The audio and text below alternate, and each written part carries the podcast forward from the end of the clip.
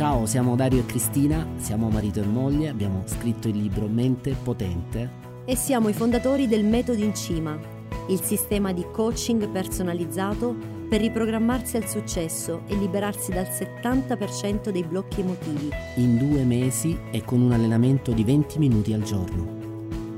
L'episodio di oggi è l'audio di un incontro live nel quale abbiamo parlato di convinzioni limitanti e dei sabotatori del successo. L'obiettivo è scoprire come individuarli e imparare a neutralizzarli definitivamente, innescando un cambiamento di prospettiva senza precedenti. Buon ascolto.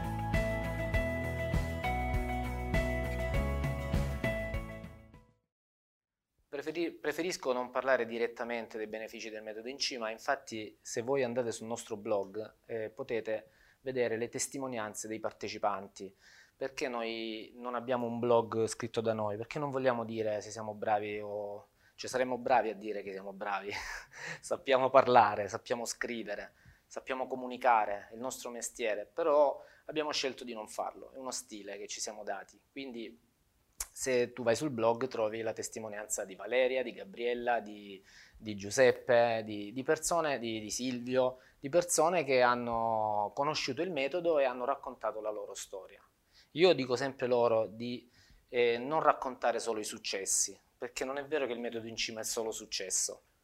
È un metodo che funziona, è sicuro che funzioni, abbiamo le prove, però eh, chi si aspetta che un metodo risolva i problemi della propria vita ha un'aspettativa troppo alta, secondo noi. Il metodo in cima funziona se ci siete voi, il metodo funziona se ci sei tu. Se tu non ci sei, il metodo non funziona, non ti dà non può sostituirsi alla tua volontà, alla tua decisione, al tuo impegno, a tutto quello che deve essere fatto. Certo è che è un metodo, e un metodo ha dalla sua eh, un sistema, un modo sistematico di fare le cose ed è quello noi, eh, di cui abbiamo bisogno tutti noi, un metodo, un sistema, una, un qualcosa che passo passo ti conduca all'obiettivo. Perché il più grande sabotaggio interiore eh, che noi possiamo avere è proprio questo, quello di cominciare un percorso e durante il cammino dubitare del percorso stesso, delle decisioni prese, del, delle nostre idee. Ma di fatto noi dubitiamo delle nostre idee perché il futuro è incerto, non si sa quale sarà. Quindi nel futuro noi proiettiamo le nostre idee, nostro, la nostra mente, il nostro modello mentale. Per cui che cosa accadrà? Che nel momento in cui io proietto nel futuro me stesso, le cose possono andare bene, ma possono anche andare male. Se io non, eh, non ho un metodo, mi perdo per strada. Se io non ho, io dico sempre, se devo attraversare un fiume, eh, ho bisogno di riferimenti, di, una, di, di, di, rocce su cui appoggiare i piedi e devono essere rocce stabili, perché se io mi muovo e devo fare 10 passi, e quelle rocce non sono stabili, rischio di cadere giù. Il metodo fa questo, il metodo ti dà dei riferimenti eh, sicuri, un porto sicuro, anche dove, dove fermarti se ti stanchi, ma nel fiume non cadi e se ti guardi indietro sei in grado di vedere i passi che hai fatto e se guardi in avanti sei in grado di vedere i passi che dovrai fare. Ad un certo punto sarai consapevole del punto da cui partivi e del punto in cui vuoi arrivare e questo è sicurezza, e la mente ha bisogno di sicurezza. Se la mente dubita di quello che sta succedendo, si perde e ti porta su strade che possono essere sicuramente eh, non sbagliate, perché poi dagli errori si impara, però se io voglio raggiungere un risultato entro un certo lasso di tempo e dubito del mio percorso, rischio di perdere tempo. E perdere tempo nella vita può significare eh, perdere un mese, un anno, cinque anni, dieci anni, una vita intera se io ho, non ho una buona idea di come ci si relazioni e sono una donna eh, a 20 anni, posso fare degli errori, posso cominciare ad avere delle idee su quelle che sono le relazioni con gli uomini, posso avere delle difficoltà a relazionarmi, sbaglio una relazione, ne sbaglio un'altra, ne sbaglio un'altra, a un certo punto arrivano 40 anni, io sono una donna, devo diventare mamma, se ho fatto degli errori rischio di non diventare più mamma e pago un prezzo importante. Se sono, fatto l'esempio femminile perché la donna potrebbe, ci capitano situazioni purtroppo in cui eh, siamo, non ce l'abbiamo fatta, nel senso che non ce l'abbiamo fatta a, a risolvere delle problematiche, quindi tu ti ritrovi a non avere la relazione giusta con cui avere una famiglia, sono problematiche che ci sono. ci sono. Se io sbaglio a 20 anni, sbaglio a 25, sbaglio a 30 anni poi a un certo punto mi stanco. Comincio a stancarmi, non ho più la forza di lottare, di vincere nuove sfide. Per cui se il mio obiettivo era creare un'impresa, eh, già è difficile se tutto va bene, ad un certo punto eh, se sono stanco comincio a dubitare, eh, rischio di mollare e mi accontento, non faccio più niente, non vado avanti. Mm? Vi motiverò, eh, non vi preoccupate, sto partendo basso. Dice, mamma mia, stavo meglio prima. Vi motiverò, vi, darò, vi dirò che c'è un problema, ma ci sono anche soluz- le, le, soluzioni. Però vi parla, quello che voglio dirvi è questo, io vi parlo non da, da coach da, da, o da, dalla parte di una persona che conosce il metodo e conosce la verità. Io vi parlo, eh, chi vi parla è una persona che, lo raccontavo prima, intorno ai 30 anni viveva un momento particolarmente difficile, in cui lì ci sono, dall'altra stanza ci sono i miei due figli, in cui mi separavo dalla mia ex moglie, non, non, non ho potuto più vedere i miei figli eh, tutti i giorni, come sarebbe bello eh, eh, avere una famiglia e io me la sono persa, me la sono persa perché, perché la mia testa mi, mi portava a fare degli errori, facevo degli errori, però gli errori possono costare veramente cari, capito? Non è l'errore, sai, ho sbagliato, cancello, eh cioè l'errore ti costa 10 anni di vita, ti costa, eh, ti indebiti per una vita intera, cioè gli errori possono veramente significare qualcosa di importante nella vita a livello proprio eh, emotivo, anche personale, insomma. Quindi io voglio parlare alla stessa altezza e dirvi che eh, il metodo nasce proprio da questo, da una storia di vita difficile, c'è stato un momento in cui la mia vita è stata difficile, sono andato a cercare, io facevo già il formatore in una realtà aziendale, mi occupavo di formazione legata alla vendita, diciamo, alla comunicazione, gestivo un gruppo eh, e seguivo la loro formazione. Li, aiuta, li aiutavo a vendere di più, in sostanza. Quel tipo di formazione molto competitiva mi, mi faceva bene da un lato, mi danneggiava dall'altro, perché ha finito col condizionarmi talmente tanto e, e ad un certo punto pensavo di sapere. In realtà io non sapevo, ero diventato molto arrogante, molto presuntuoso, molto colpevolizzante, molto giudicante e quindi mi sono giocato la famiglia. Semplice. Quando tu rompi una relazione e le cose vanno male, non, eh, non è che dal giorno dopo tu eh, ricominci da zero cioè ricominci e, e già risolvi, ricominci da zero, ricominci da zero e vi posso dire che non si ricomincia nemmeno da zero, si ricomincia da sotto zero, perché soffri e devono passare degli anni e devi risolvere dei problemi, ma prima devi risolvere le tue sofferenze e in tutto ciò sei chiamato anche ad imparare delle cose. E hai 30 anni, hai 33 anni, hai 35 anni e cominci a dire ah, che cosa sto sbagliando. Ad un certo punto e di ricerca, le cose cominciavano ad andare meglio, decido di fare un corso mh, mm, che si chiama Master in Coaching dello Sport. Io lo racconto sempre questa cosa perché è significativa. Perché vi dico questo? Perché io non mi sono mai occupato di, del mondo dello sport e non mi interessava, però in quel periodo cercavo dappertutto informazioni per migliorarmi la vita e quindi andai a Salso Maggiore a fare un master in coaching per lo, per lo sport. C'era tra gli ospiti eh, Giampaolo Montali, allenatore della, della nazionale di pallavolo all'epoca. E niente, non ho portato a casa niente di quel corso, non ricordo niente, ho perso pure gli appunti, tranne una cosa, in una pausa scendo giù e entro in, questo, in un borgo, c'era una libreria grande quanto questa stanza, bellissima, perché era fatta con labirinti, e così avevo poco tempo. Entro lì dentro, guardo, mi perdo tra i libri e ne scelgo uno. Cioè ne guardo uno, mi viene, eh, cioè me lo ritrovo davanti, proprio è come se lui avesse scelto me. Il libro si chiama La consapevolezza del giocatore di golf nella vita, negli affari e nello sport. Cosa che non c'entrava assolutamente con me, perché non avevo niente a che fare col golf. Però lo compro, perché lo compro? Perché lo apro e, in quella pagina io trovo eh, la sintesi di tutto quello che pensavo fosse vero fino a quel momento, ma del quale dubitavo. Cioè io avevo l'idea di aver capito delle cose, ma non era un'idea che era tanto forte da dire vai. Era un'idea che era una sensazione, pensavo che fosse un'idea giusta. E lì mi ritrovo in quella pagina la conferma che era l'idea giusta. Prendo quel libro, nasce il metodo in cima. Nasce da lì a qualche mese il metodo in cima, vi sto parlando di 15 anni fa, e da allora ci sono, circa, ci sono state circa 75, non, non, ricordo, adesso non li conto più, 75 edizioni di gruppi, quindi 20 persone per ogni gruppo, e noi ne seguiamo tre gruppi l'anno, eh, che seguono un metodo, un metodo step by step, noi li prendiamo proprio per mano e li portiamo al livello successivo, da una sponda all'altra. Mm? Vi, facevo, vi, faccio, ho fatto questa premessa perché partiamo da qui.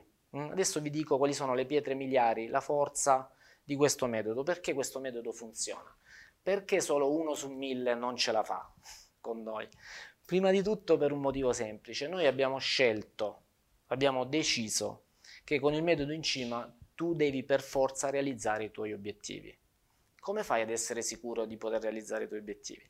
Ci sono dei presupposti, cioè il successo lascia delle tracce ben precise, non è che si vince casualmente e allora dici, sai, sono stato fortunato, ce l'ho fatta, sono stato sfortunato, non ce l'ho fatta. Non è così. Il successo lascia delle tracce precise. Noi abbiamo preso queste tracce, le abbiamo elencate e le abbiamo, cre- abbiamo creato quindi eh, una sorta di checklist. Mm? Si devono verificare queste cose. Se si verificano queste cose, allora eh, tu puoi partecipare al metodo in cima. Puoi partecipare, capite? Non dopo. Noi del dopo siamo sicuri se tu partecipi, siamo sicuri che il risultato che vuoi ottenere lo otterrai, qualsiasi esso sia. Pensate al vostro obiettivo e sappiate che veramente è due passi da voi. Però c'è una cosa che, div- che vi divide da quell'obiettivo, che perlomeno tramite noi, poi lo potete realizzare in modo diverso, e- ed è questa checklist. Noi facciamo una sessione di coaching individuale in cui chiariamo esattamente il punto in cui vi trovate, che cosa vi ha portato nel punto in cui siete, esperienze, convinzioni, educazione, diciamo l'ambiente, tutto quello che vi ha portato dove siete, lo tiriamo fuori, lo facciamo emergere, lo scriviamo, dopodiché stabiliamo il punto in cui voi volete arrivare, dove volete andare. Mm? Facciamo chiarezza su quello che veramente volete e dopodiché stabiliamo insieme le strategie. Questo a livello teorico, ma non si può partire se mancano certi presupposti che non vi dico adesso perché altrimenti mi dilungo troppo, ma uno di quei presupposti è che tu lo devi volere. Ve lo dico subito, così non perdiamo tempo. Se tu non vuoi veramente realizzare il tuo obiettivo, non ne parliamo. Perché? Che cosa vuoi che ti faccia io?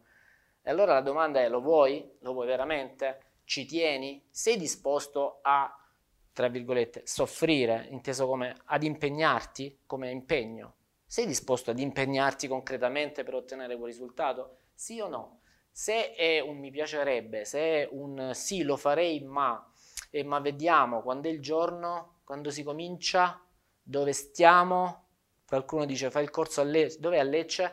Eh, ma a Tricase quando lo fai? Sì, a Tricase, ma te lo faccio a casa il corso. Eh, se tu vuoi non dovresti proprio chiedere condizioni, cioè io ho persone che arrivano al corso col coltello tra i denti in senso metaforico, cioè vogliono realizzare il loro obiettivo e sono disposti a tutto, quelli hanno già vinto, perché noi semplicemente li guidiamo, non li devi manco tenere per mano, gli dici quello che devono fare e lo fanno. Vedi Silvio. Silvio è un esempio di successo perché? Perché lui non ha mai detto, non ha mai dubitato, cioè lui ha detto dimmi quello che devo fare, cioè se mi sto affidando dimmi e io lo faccio. Eh, alla domanda, lo, la domanda se lo vuoi o meno io non gliel'ho manco fatta perché si vedeva dagli occhi che lui voleva ardentemente il suo risultato e si vede che tra di voi c'è qualcuno che eh, vuole ardentemente realizzare il suo obiettivo, lo vuole, lo sente. Io lo sento a livello di energia che qualcuno invece sta su un altro mondo e che sta solo ascoltando delle belle parole. Ma è normale che sia così. Capite? Solo chi vuole veramente ce la fa. Ecco, noi abbiamo stabilito una regola, siccome abbiamo da perdere, perché se tu non ce la fai ho da perdere io, malgrado quello che tu possa pensare, stabilisco io se tu partecipi o meno e non il contrario. Non è una questione di vendere un qualcosa, qua stiamo parlando della vita. E quindi se io devo volerti più bene di quanto te ne dovresti volere tu, c'è qualcosa che non va. Mm? Quindi il metodo in cima funziona per questo motivo, non perché siamo i migliori, ma perché se tu non, non hai i presupposti non partecipi. Mentre cioè, ci piace vincere facile in sostanza, però è anche una garanzia, perché pensaci bene, comunque investi dei soldi, investi del tempo, eh, sapere di avere la garanzia di riuscire ti, ti mette in condizioni insomma, di serenità. Tanto sai che io ti dico di no, se non sei pronto ok? Quindi non si può perdere.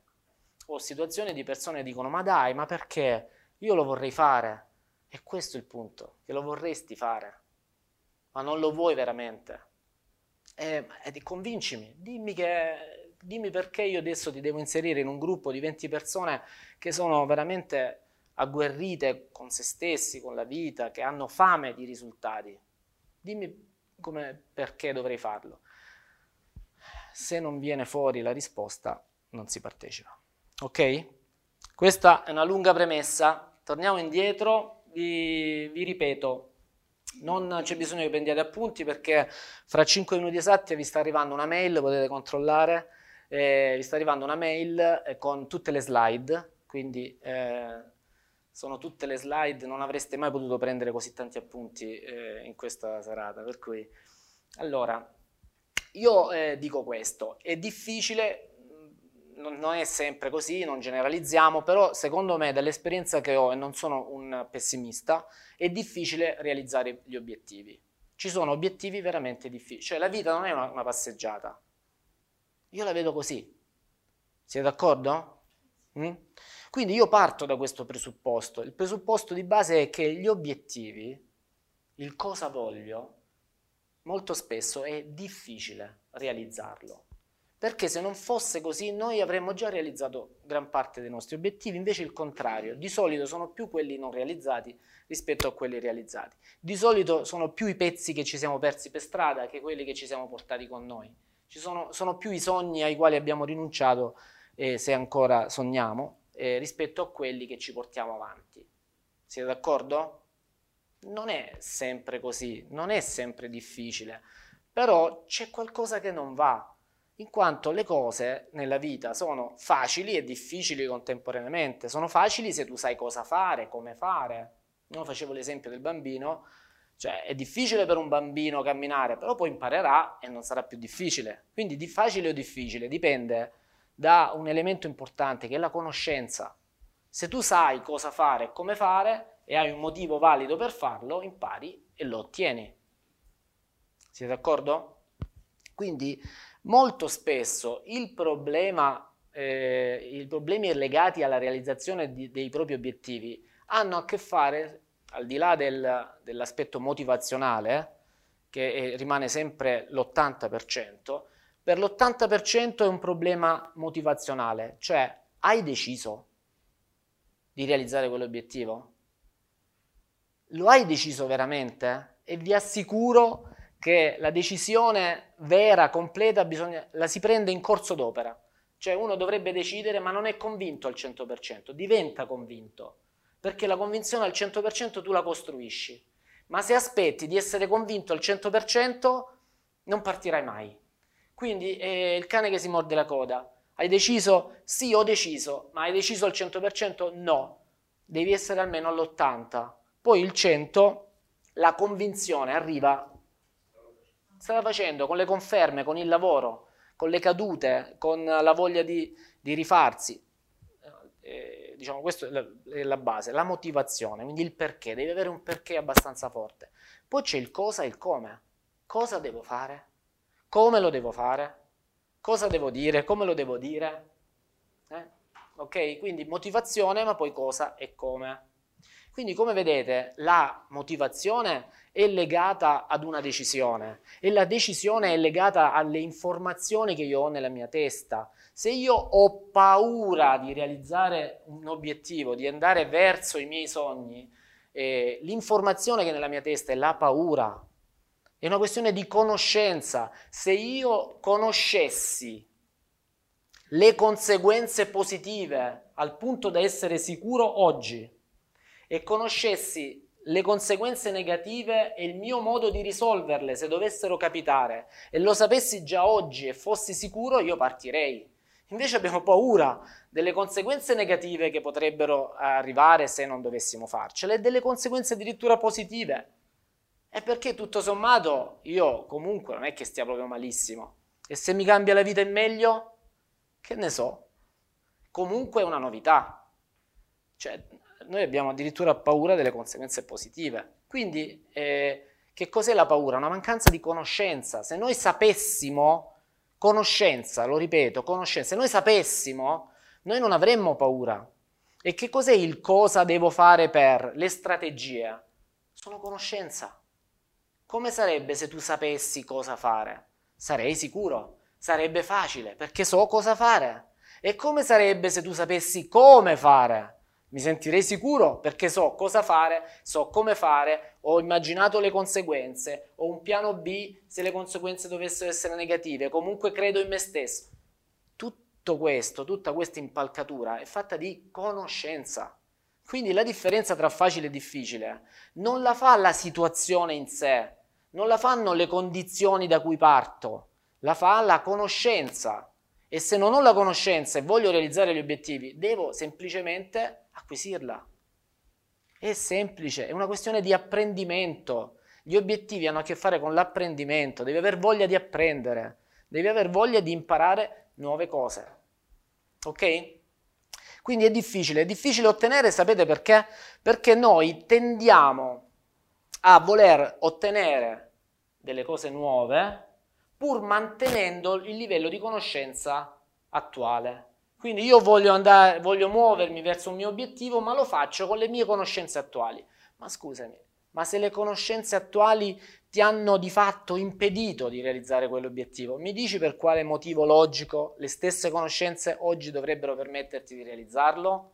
È come dire, io eh, non ho mai parlato inglese, quindi se vado a Londra e incontro eh, un, uh, un, inglese, io ho difficoltà, hm? perché non ho mai parlato inglese. Adesso decido e vado a Londra, adesso parlo inglese. Ma secondo voi, se nella mia testa non c'è quella conoscenza, posso andare a Londra e dire dall'oggi al domani adesso parlo inglese? Quindi se non ho la conoscenza per realizzare i miei obiettivi, è inutile che io parta. Infatti io lo dico sempre, non partite.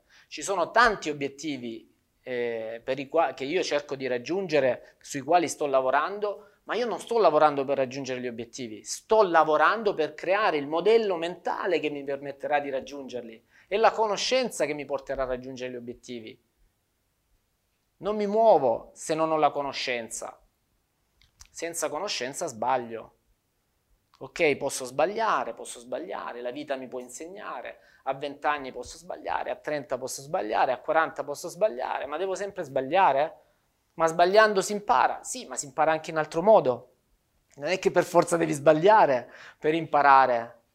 Se, nel, se c'è qualcosa che non va nel lavoro, dovresti forse imparare, non lo so, l'organizzazione aziendale, come si amministrano i numeri di un'azienda, come si fa marketing, come si vende, come si comunica, come si negozia. Cioè, sono conoscenze che abbreviano i tempi di realizzazione. Ma se tu pretendi di ottenere nuovi risultati senza quelle conoscenze, è chiaro che poi eh, sarai costretto a dire sbagliando si impara. No, lo so che sbagliando si impara, ma non è necessario sbagliare sempre per imparare. Capite? Si può studiare anche. Si può studiare. Per non muoversi alla cieca, per non sbattere la testa. No, io se non ci sbatto la testa, ma non è, non è solo quella la via per ottenere risultati. Non devi necessariamente sbatterci la testa. Quindi gli obiettivi sono difficili da raggiungere per questo motivo, ma ne vedremo altri. Però ci sono eh, degli obiettivi che voi avete già raggiunto. Quindi se voi andate ad analizzare gli obiettivi che avete raggiunto, ci sono state delle tracce, hanno lasciato delle tracce ben precise questi obiettivi, cioè avete fatto delle cose, avevate un, un certo livello di convinzione, avevate, eh, avete creduto di poterli raggiungere eh, avete fatto le cose giuste, magari dagli errori avete imparato le cose giuste, il modo giusto, un po' di sofferenza, un po' di sgomitate, però ce l'ho fatta, ho vinto, ho realizzato il mio obiettivo. E ci sono, o no? Immagino di sì, dai. Ecco, eh, la questione è che noi, noi abbiamo tanti esempi nei nostri gruppi, eh? nei nostri gruppi ci sono diciamo un, normalmente un 30-40% di imprenditori.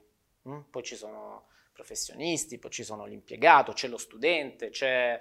Eh, il nostro è un lavoro trasversale che ha a che fare con la persona, non ha a che fare con il lavoro. Quindi noi, da noi viene chi non raggiunge gli obiettivi e ha bisogno di raggiungerli, ma anche chi li raggiunge, però non se li gode, non è felice. Li raggiunge, ma ha acquisito un modo per raggiungerli stressante. La vita gli è diventata pesante. Quindi si muovono e sono diventati talmente tanto forti da realizzarli gli obiettivi, solo che non se li godono perché è stato faticoso. Sai, quando torni a casa dici come stanco ma soddisfatto. Non puoi essere soddisfatto e non stanco e riposato, no. Nella migliore delle ipotesi, quando ce la fai, hai comunque faticato troppo e ti sei stancato, perché la vita è pesante. Ci siete? Sono sempre ottimista, tranquillo. Ci saranno due minuti alla fine. Ricordo c'era un film alla ricerca della felicità. Non so se avete visto. Poi quel film, io lo odio quel film.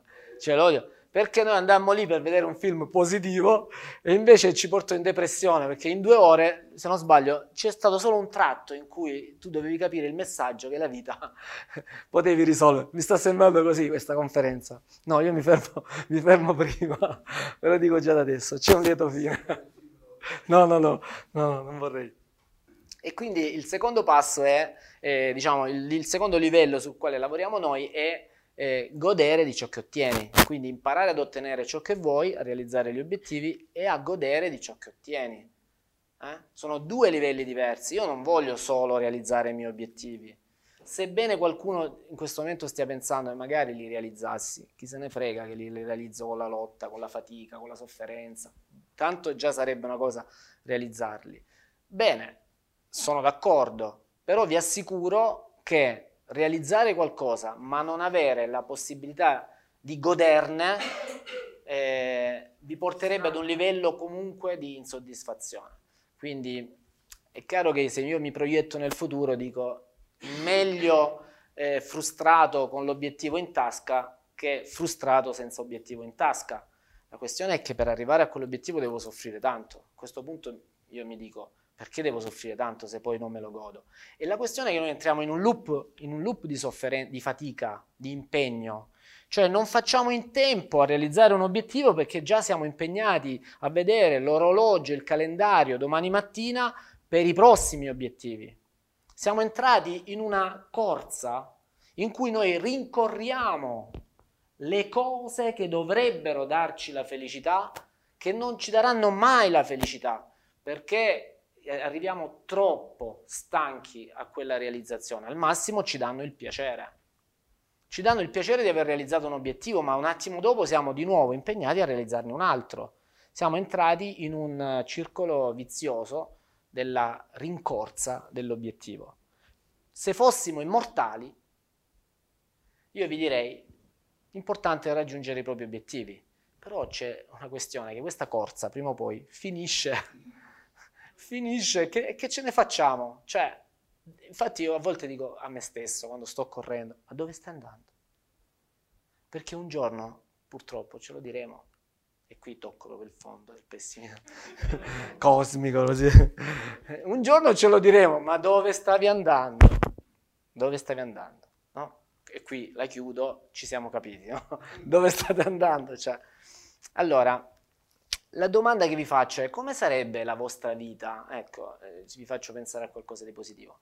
Immaginate l'obiettivo, quell'obiettivo che in questo momento sarebbe importante per voi raggiungere. Non deve essere per forza grandissimo, una cosa a cui tenete veramente. Mm? Ce l'avete? Okay. Immaginate quell'obiettivo. Come sarebbe, come sarebbe, come vivresti, come sarebbe la tua vita se ottenessi, raggiungessi quell'obiettivo e te lo godessi pienamente, come sarebbe? Mm? Io a volte torno a casa stanco e io ho una figlia adesso che ha tre anni e mezzo e non riesco pienamente a godermi il momento di gioco perché non è una questione fisica, è una questione mentale, non riesco a rallentare il ritmo certe volte non vedo l'ora che arrivi la mattina dopo per ricominciare. Poi se ti piace quello che fai, sei fregato proprio di brutto. Capite? Invece no, la sfida è riuscire a fermarsi. Poi dici ok, torno a casa, basta. Adesso sto con mia figlia. E mia figlia, eh, ogni mattina, questo è l'esempio di stamattina proprio, abbiamo disegnato Cappuccetto Rosso. Io da lì a dieci minuti dovevo stare qui, cioè ci voleva mezz'ora per arrivare da casa, però fermati, Cappuccetto Rosso, goditi Cappuccetto Rosso non fai cappuccetto rosso per accontentarla, un'altra fatica. No, goditi cappuccetto rosso. Riesci a godertelo? Riesci a goderti i momenti con tua moglie, con tuo marito, con tua figlia? Eh, riesci a goderti il lavoro?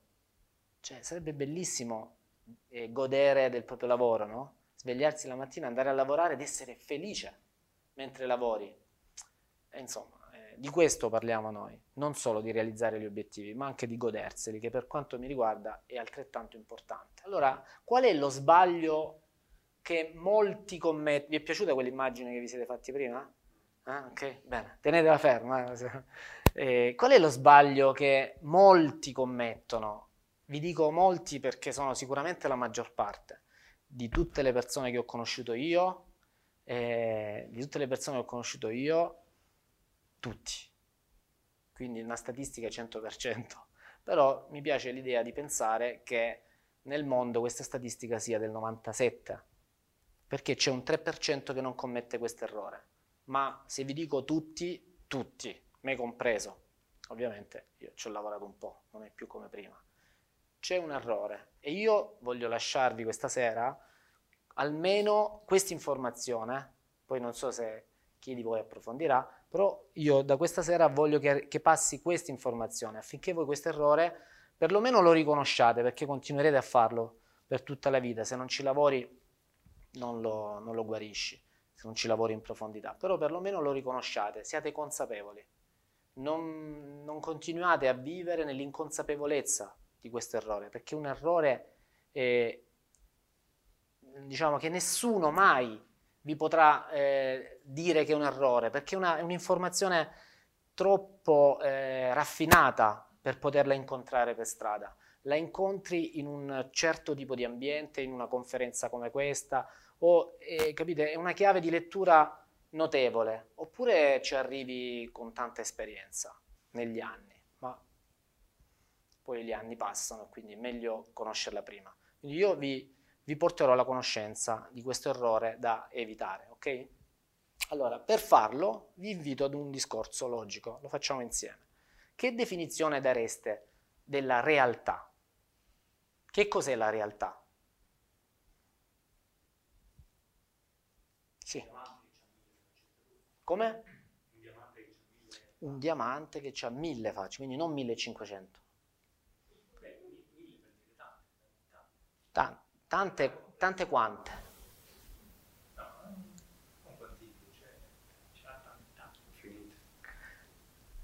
Perché se in questo momento noi, noi, dobbiamo dare una definizione della realtà, e quanto è grande questa realtà? Se è grande così, quello che sta di là, che cos'è? Capite? Quello che sta di là, al di là di, queste, di quello che io riesco ad abbracciare, che cos'è? Non è realtà?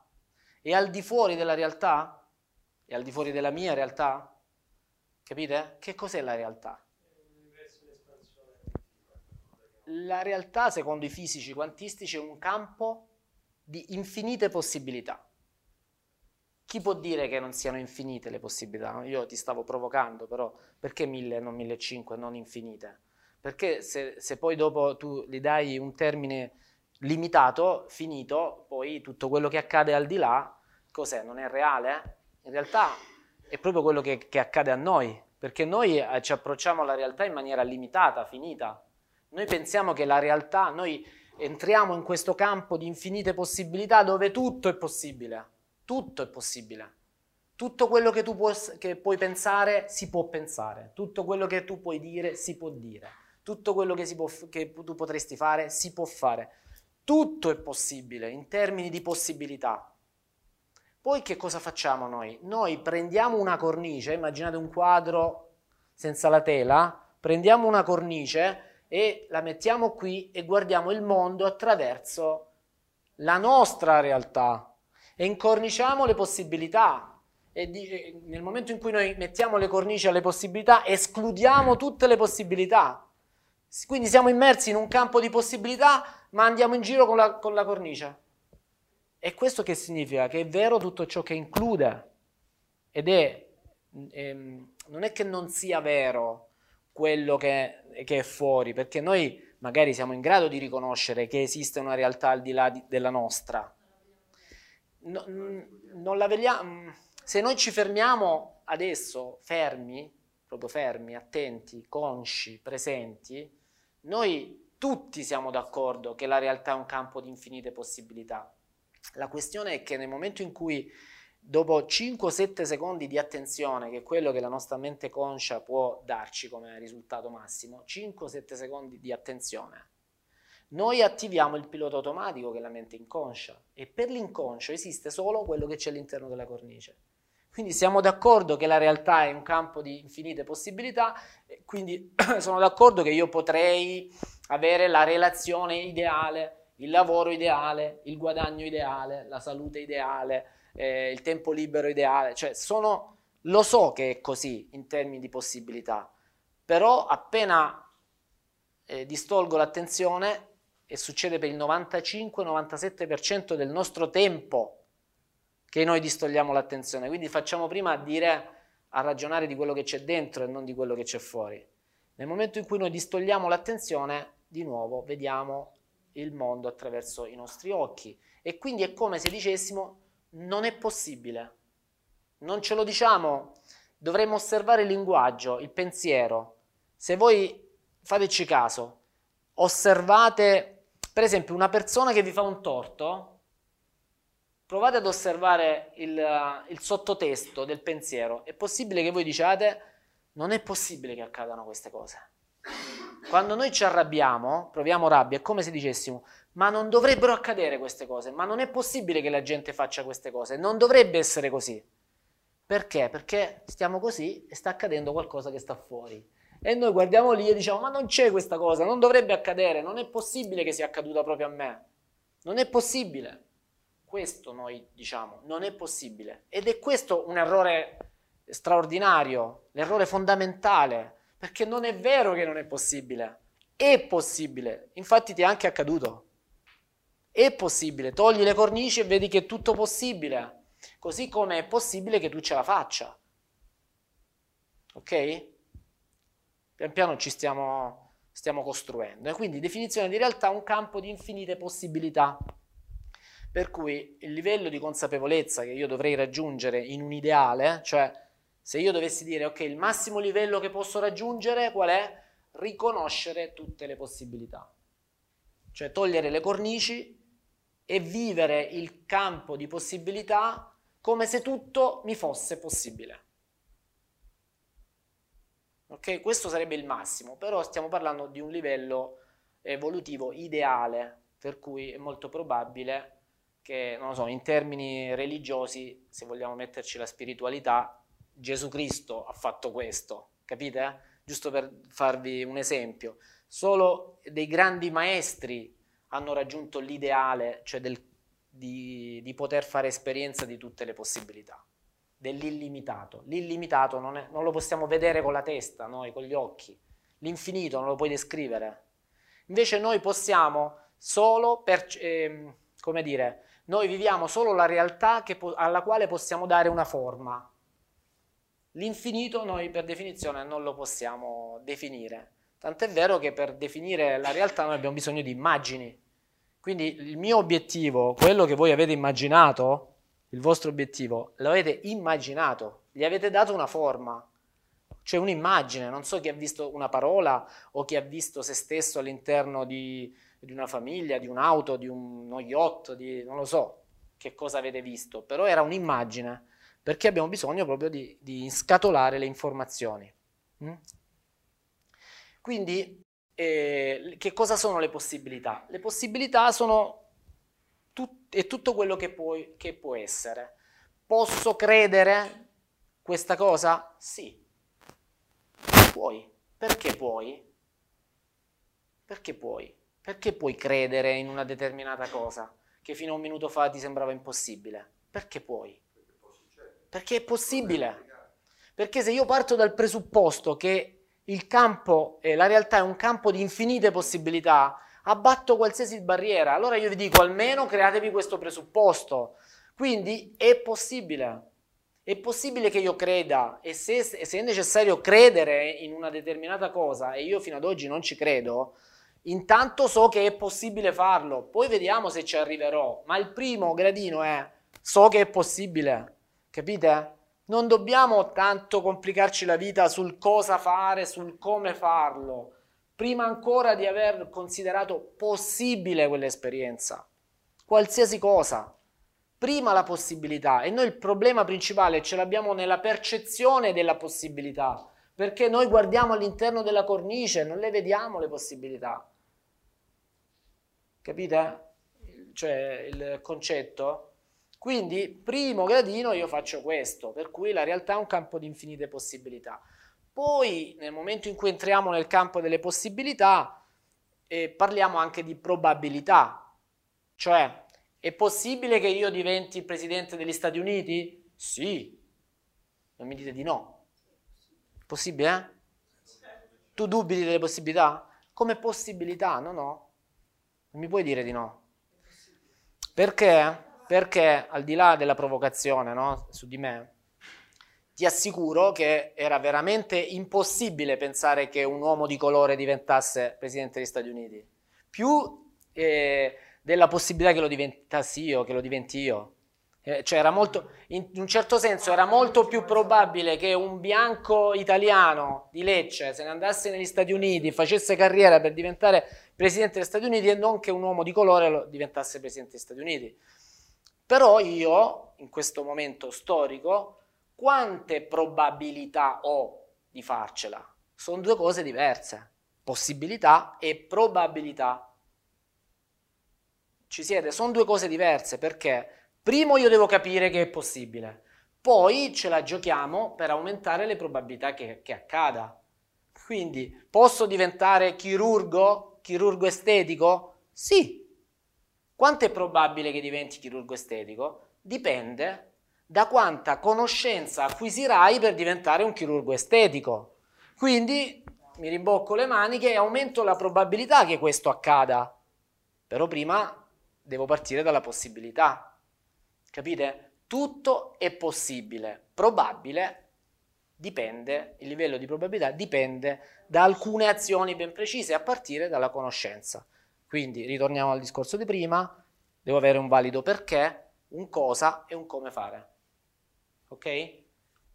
Però prima devo smontare le pareti del coso, perché se io ti dico non è possibile, i miei ragazzi mi, eh, mi prendono in giro, perché loro mi danno una mano in tante cose, sono bravi eh, a smanettare, no? i ragazzi sono smanettoni mi aiutano anche nel lavoro. Abbiamo trasformato questo hobby in, eh, in qualcosa di utile. Eh, e quando io gli chiedo una cosa, io, il mio approccio all'informatica, sapete qual è? Non ci capisco niente, però il mio approccio è tutto è possibile. che, che è il mio approccio alla vita? Loro invece hanno un approccio eh, all'informatica che è la loro conoscenza. Quindi io gli dico, mi serve questa cosa, papà non la fa sta cosa, non è possibile. Capite? Mi arriva questa risposta, non è possibile, e io vado in bestia. Allora all'inizio, perché io ho detto, guarda, tu mi puoi dire tutto quello che vuoi, mi piacerebbe che tu mi dicessi, non so come si fa. E poi dopo, subito dopo mi dicessi, eh, adesso vado a vedere, vado a prendermi le informazioni. E poi mi dice, papà, quelle informazioni me le dà un formatore di Milano, solo lui nel mondo. Posso andare a fare un, una giornata di formazione lì? Allora io ti dico sì, ma non mi dire che non è possibile. Capite? Allora mi prendono in giro, io gli chiedo delle cose che loro sanno. Io, questa cosa non si può fare, diciamo, mi creano il film, io immediatamente, però un istante dopo capisco, li sgamo, però capite? L'approccio alla possibilità, questo è atteggiamento mentale, che non significa atteggiamento positivo a tutti i costi, perché per far diventare probabile il possibile eh, bisogna lavorare poi, eh? Non è che io mi armo di tanto ottimismo e dico è possibile ed è fatta, è possibile e adesso tocca a me. E quindi devo mettere in preventivo che cadrò, devo mettere in preventivo che soffrirò, devo mettere in preventivo che gioirò, devo mettere in preventivo che mi stancherò, che... capite? Questo non significa più essere ottimisti eh, o irrealisti, significa guardare in faccia la realtà con spirito propositivo, ma anche valutando a volte pessimisticamente eh, le, le, conseguenze negative, perché può essere utile essere a volte pessimisti, perché vedo che c'è qualcosa che non va, per esempio il, gruppo, il nostro gruppo di quattro no, che stiamo valutando questa impresa, eh, siamo tutti ottimisti, è un problema. Non è che noi facciamo le riunioni e vediamo solo le cose positive, tutti e quattro. Infatti io a uno di loro dico, senti, tu sei quello che dovresti essere il pessimista e mettere il bastone tra le ruote. Invece lui si è gasato talmente tanto, è diventato ottimista pure lui. Non va bene, perché ci vuole equilibrio, in sostanza. Ma parto dalle possibilità. Lì non è questione di ottimismo o pessimismo, lì è questione di verità in senso assoluto. Qual è la verità in senso assoluto? Non la mia o la tua. La verità in senso assoluto è che noi siamo in un campo di possibilità. Poi la verità tua comprende una porzione, la tua ne comprende un'altra, la tua un'altra, la mia un'altra. Ok, parliamone, perché se io imparo qualcosa da te espando la mia cornice e se tu impari da me espandi anche tu. Però la verità è che è tutto possibile. Ci siete? Allora, esistono due forme di realtà. Due. Una è quella eh, già materializzata, cioè quella che si vede. Quindi ti faccio un esempio, mi sono arrabbiato con mia moglie, realtà materializzata. La realtà materializzata normalmente è nel passato, quindi l'ho fatto, è materializzata, si vede, ci siete? La posso vedere, la posso toccare, quindi la realtà percepibile. Tutto quello che vedo, tocco, sento è la realtà già materializzata. Una volta che si è già materializzata, la chiamiamo realtà eh, materializzata, realtà fisica, questa è materia, giusto? Noi siamo qui, si è materializzata la vostra presenza in questa sala, insieme alla mia, ok? Prima che si materializzasse questa presenza in questa sala, c'era un'altra forma di realtà, qual era? Ho sentito la risposta esatta. La realtà possibile, cioè era possibile, cioè era una realtà possibile. Tanto è vero che per qualcuno non si è materializzata, mi hanno scritto il maltempo ci ha impedito di essere qui. Capite? Quindi c'era una realtà possibile, potenziale, potenzialmente voi potevate essere qui, ma potenzialmente anche no. Da dove è emersa, da dove è emersa la realtà fisica che voi siete qui? È emersa dalla possibilità. Ci siete? Eh? Non vi incastrate qui, eh? Cioè, abbiamo due forme di realtà, una realtà che si vede e una realtà che non si vede. Una realtà che si materializza e una realtà possibile, potenziale. Pos- potenzialmente, io potenzialmente adesso vi posso dire siete fantastici. Fra un, istante, fra un secondo vi posso dire siete fantastici, potenzialmente. Non ve l'ho detto. non si è materializzato. Non si è materializzata. Capite? Non si è materializzata, quindi esiste prima una realtà potenziale e poi una realtà fisica. La realtà fisica è quella che si vede, si materializza dalla realtà potenziale. Voi potevate essere qui? Potenzialmente sì. Siete qui? Si è manifestata. Quindi abbiamo due forme di realtà. Quindi già questo vi deve un pochino far pensare. Noi normalmente che cos'è che vediamo? Cosa guardiamo? Noi appunto vediamo, guardiamo, sono termini sensoriali, vedere, sentire, toccare. Noi ci fidiamo solo della realtà fisica, materializzata, quella che si può descrivere. E quella che si può descrivere di solito è, è già accaduta. Quindi noi cosa facciamo? Dov- vogliamo andare verso il futuro? Ma quello che ci ostacola è il passato, perché non vediamo il potenziale, vediamo quello che consideriamo reale, cioè quello che si è già materializzato. Ma io sono stato triste dieci minuti fa, potenzialmente posso essere di nuovo triste, d'accordo, ma potrei anche essere felice. Perché fra dieci minuti sono di nuovo triste?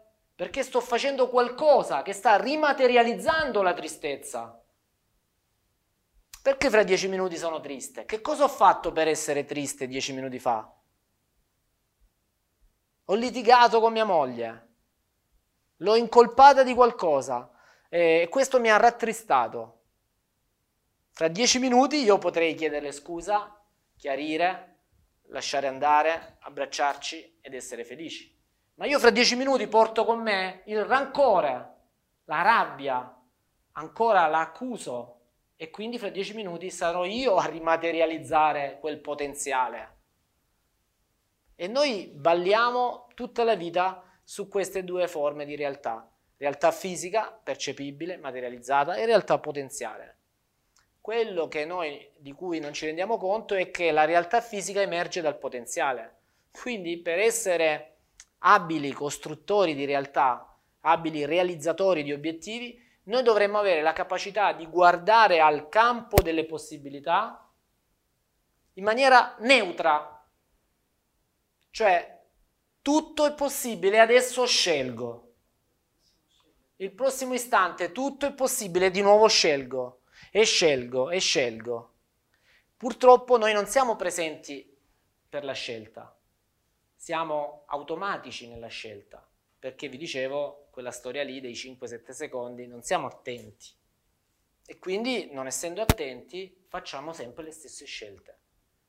Ed è per questo che la vita, noi per generalizzazione diciamo, ha questo che di prevedibilità, Certo che è prevedibile la vita, non fai altro che prendere il passato, rimettertelo davanti, quindi ti prendi la, scusate il termine, stiamo pure registrando, ti prendi la merda del passato, la metti davanti, poi ti lamenti che è una vita di merda, poi te la riprendi, te la metti davanti e continui a lamentarti. Ma puoi scegliere, eh? Puoi scegliere, scegli. Scegli perché il potenziale si materializza in seguito ad una tua scelta. Poi ci sono delle variabili che condizionano, ma un'altra st- storia. Dobbiamo percorrere dei gradini per arrivare in cima. Ecco, alla base c'è che dobbiamo comprendere questo. Tutto è possibile. Due forme di realtà, realtà potenziale e realtà fisica. Posso scegliere, ok, opero una scelta. Nel momento in cui opero una scelta, qualcosa cambia, qualcosa non è cambiato. Analizzo la scelta, ma è stata veramente una scelta eh, completa oppure una parte di me tutto sommato stava ancora provando rancore? Tutto sommato ancora stavo provando rancore ed ecco perché sei ancora triste. cioè non è che è casuale che tu stia facendo quell'esperienza. Com'è? Eh, segue eh, il filo logico oppure vi state perdendo? No? Sto dicendo cose strane? No, tutte cose alla portata. Comunque andate a spiegare a casa, ma andate, tutto è possibile, non dite niente a casa perché ci prendono per pazzi. Eh, all'interno di questo campo di infinite possibilità noi, vi dicevo, andiamo in giro con questa cornice. Ed è come se tutto eh, fosse buio, a tutto un tratto io vi dico allora, fra un istante accendono le luci, ognuno di noi si deve scegliere una posizione, tutto spento, pa! prendiamo la nostra cornice e con il nostro passato con la nostra identità, le nostre convinzioni, i nostri valori, le nostre credenze, noi entriamo in quel campo di possibilità e ce ne prendiamo una parte. Ci, ci scegliamo proprio una posizione. In quella posizione tu continuerai a vivere per tutta la vita quello che hai sempre vissuto. Se tu vuoi un'altra vita devi riposizionarti, ma la, la posizione te la dà la cornice. Quindi se tu non cambi le informazioni all'interno della cornice sarai sempre lì, devi cambiare le cose in cui credi, le cose che ti dici, le cose che pensi, conv- le convinzioni, i valori. Ci deve essere un cambiamento, devi acquisire, integrare nuove informazioni a quelle che già ci sono. Alcune che hai devi proprio modificarle perché ti fanno solo del male, altre sono eccellenti, irrobustiscile, rinforzale perché sono proprio quelle che ti faranno uscire magari dal periodo di difficoltà. Ci siete? Ma dobbiamo cambiare quello che c'è nella cornice. E quindi la, abbiamo detto la realtà eh, fisica, le esperienze che noi facciamo, il lavoro della nostra vita, il rapporto d'amore della nostra vita, il rapporto genitore-figlio eccezionale, ideale che vorremmo, il guadagno che vorremmo, tutto quello che noi vorremmo esiste nel campo delle possibilità, ma noi possiamo prenderlo solo nel momento in cui ci posizioniamo eh, lì dove possiamo farne esperienza. Quindi questo posizionamento avviene o consciamente, cioè io scelgo il prossimo mattone, oppure ho creato un meccanismo automatico che mi fa scegliere sempre i mattoni giusti che mi portano al successo, oppure i mattoni sbagliati che mi fanno soffrire. Quindi se la nostra vita eh, noi la consideriamo tendenzialmente pesante, eh, zavorrata o eh, che genera sofferenza è perché abbiamo un meccanismo automatico che ci, ci porta lì, tendenzialmente. E, e, il contrario, si dice no, il successo porta altro successo. Chi, non a caso chi raggiunge il successo poi può anche capitare, diciamo, può cadere, però poi si rialza subito perché ha, eh, ha le informazioni per rialzarsi eh, e sono nel, nella sua mente inconscia. Quindi adesso faccio questo e vi chiedo a voi di distribuirlo. Vi lascerò io con questi cinque tavolette che potevano essere delle slide, vi arriveranno anche come slide. Però sono, vi ho fatto dei fogli, ok? Come delle lavagnette. Le ho fatte abbastanza grandi così non le potete piegare, vi rimarranno un po' sulla scrivania o in auto per qualche settimana, così vi entrano nella testa. Se le avessi fatte piccole magari le avreste piegate e si sarebbero perse. Qui ci sono cinque punti che noi tratteremo da questo momento in poi e, e, vi chiedo solamente questo, so che siete molto curiosi, di osservare solo il primo per adesso, non girate pagina. Ok? Chi gira pagina eh, non realizza i suoi obiettivi. Allora, me lo, legge, me lo legge qualcuno di voi, dai. Qualsiasi desiderio riusciate ad immaginare, quella realtà esiste già e aspetta solo di essere osservata. Ok, quindi qui mettiamo il primo puntino sulle i. C'è un campo di possibilità, quindi qualsiasi voi, cosa voi desideriate c'è già, esiste. Aspetta solo di essere osservata. Perché? In che modo l'osservazione, e di che osservazione parliamo? Ma in che modo l'osservazione dovrebbe trasformare eh, la possibilità in realtà? Qui cominciamo a ragionare in termini strani, cioè la mente comincia ad andare in tilt, perché la mente vuole dati certi Mo mi devi dire che cosa devo fare per ottenere un determinato risultato.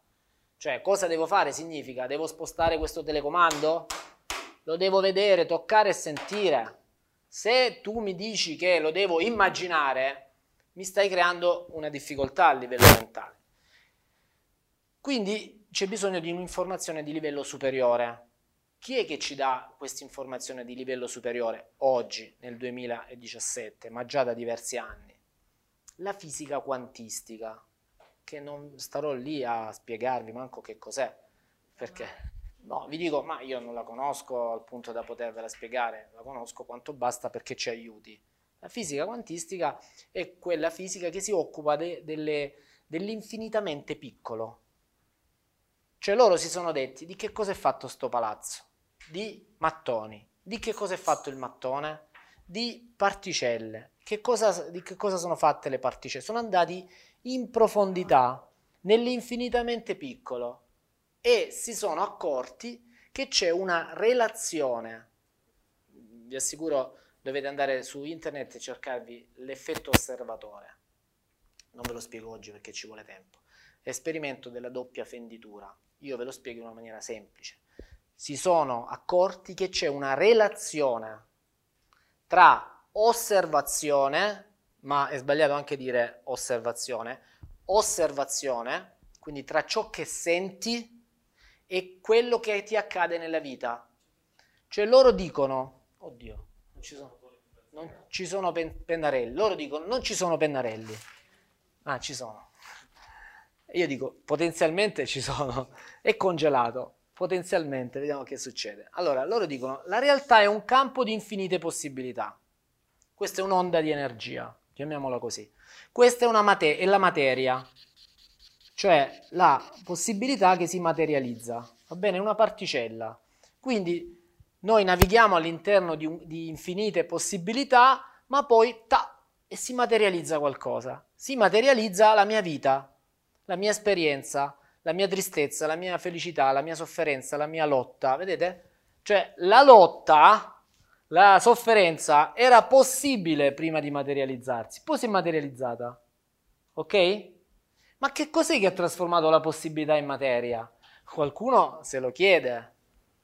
E chi sta dando una risposta più coerente, che mette insieme anche conoscenze spirituali oltre che scientifiche, è la fisica quantistica, che ha spiegato che c'è una relazione, diciamo così un cuore, una relazione tra ciò che sentiamo e ciò che materializziamo.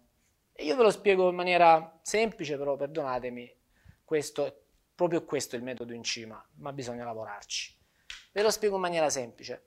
Se io desidero di ottenere un risultato, le cose che avete immaginato che vi piacerebbe realizzare, se io desidero ottenere un risultato, il desiderio che cos'è? È un pensiero in un oceano di pensieri, di infiniti pensieri. Il pensiero da solo non crea realtà, da solo non è sufficiente a creare nuova realtà, a materializzare, ha bisogno di qualcosa in più, di un rinforzo. Sapete che cos'è che rinforza il pensiero? L'emozione. L'emozione, cioè se io, ecco perché vi dicevo, io, noi questo andiamo a scoprire nel colloquio, perché se scopriamo questo è fatta, ma non perché l'abbiamo detto noi, l'avete già detto voi dentro di voi, che è una furbata questa nostra, noi diciamo di essere bravi, ma noi questo dobbiamo individuare. Cioè se il pensiero contiene già l'emozione di possibilità, legata alla possibilità, significa sento che posso farcela, sento che posso farcela, la fisica ha provato che quel sentire aumenta le probabilità di farcela. Ecco, il nostro lavoro a quel punto diventa aumentare il tuo sentire, perché nel momento in cui aumento il tuo sentire è fatta. Che poi, diciamo, i, quelli che parlavano di pensiero positivo dicevano se ci credi ce la fai, in sostanza. Se ci credi ce la fai non, non sei sicuro al 100% di farcela, ma, ma, è chiaro che tra uno che non ci crede e uno che ci crede ci sono più probabilità che ce la faccia uno che ci crede, perché comunque se io sento di potercela fare, mi attivo per farcela. Se io sento di non potercela fare, non ci provo nemmeno. Ci siete? Quindi c'è, questo è il primo foglio, eh, c'è una correlazione tra ciò che sento e ciò che si realizza nella mia vita. Quindi tutta la vita che voi state vivendo ogni giorno è esattamente, è coerente, perfettamente allineata e sintonizzata con il vostro sentire, che è diverso dal vostro desiderare. Sono due binari diversi, desiderio e aspettativa. Desidero far soldi, ma non ce la farò mai. Desidero essere felice con mia moglie, ma non accadrà mai. In fondo, in fondo so che non accadrà mai. Desidero, non lo so, avere un lavoro che mi gratifichi, ma in fondo in fondo so che mi devo accontentare di questo. Quello in fondo in fondo è il sentire ed è più potente quello fondo in fondo del desiderio, a meno che noi non ci mettiamo a lavorare sul desiderio da un lato e sul sentire dall'altro. Allora, da un lato aumentiamo il desiderio, con strategie, con modalità di apprendimento, eh? non è che aumentiamo con, con strumenti fisici, solo apprendimento, eh, comunicazione, informazione, studio, questo è, i mezzi sono questi, e dall'altro quindi eh, provochiamo un sentire più grande. Questo aumenta le probabilità di farcela. Ovviamente aumentando le probabilità di farcela tu cominci ad avere dei risultati, cominci ad ottenere dei risultati e il sentire aumenta. Cioè, sento che sono sulla strada giusta, sento che va bene. Mm? Vi piace come concetto? Questo è, veramente, vi dico, sono stato bravo a sintetizzarlo, perché qui ci si potrebbe perdere con, del, con la terminologia, ma la sostanza è questa. A me, diciamo, interessa questo. E, secondo foglio. Ta-tan. Vedete che è più comodo così, è vero? Secondo foglio, qui... Eh, ve lo sintetizzo ancora, cercherò di essere altrettanto bravo per sintetizzarlo, ma vi dico che c'è nel DVD che avete ricevuto c'è eh, una parte che io dedico ed è un po' più approfondita eh, riguardo a questo concetto, sempre relativamente a quello che si può dire in una conferenza, ma un po' più approfondita. Noi abbiamo tre cervelli, hm? la chiave proprio di lettura dell'apprendimento. Noi abbiamo tre cervelli. Il primo cervello si interessa, eh, diciamo, il primo cervello è la neocorteccia, poi abbiamo il cervello limbico e poi abbiamo il cervelletto. Mm? Voi ricordatevi come tre cervelli, non è importante conoscere il nome.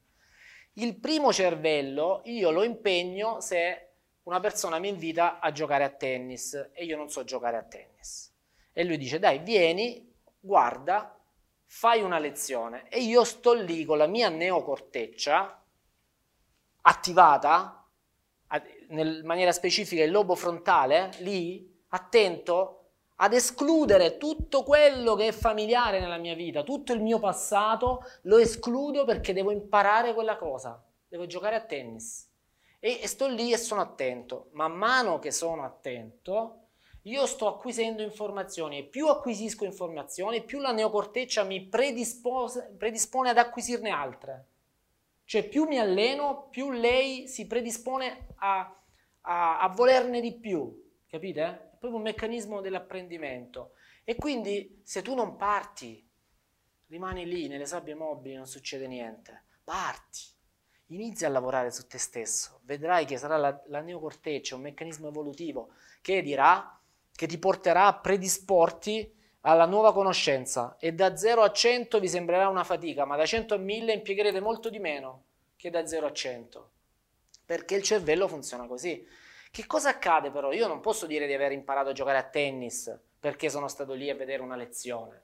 Devo, interves- inter- in, um, devo eh, interessare un'altra parte del cervello, che è il cervello limbico delle emozioni.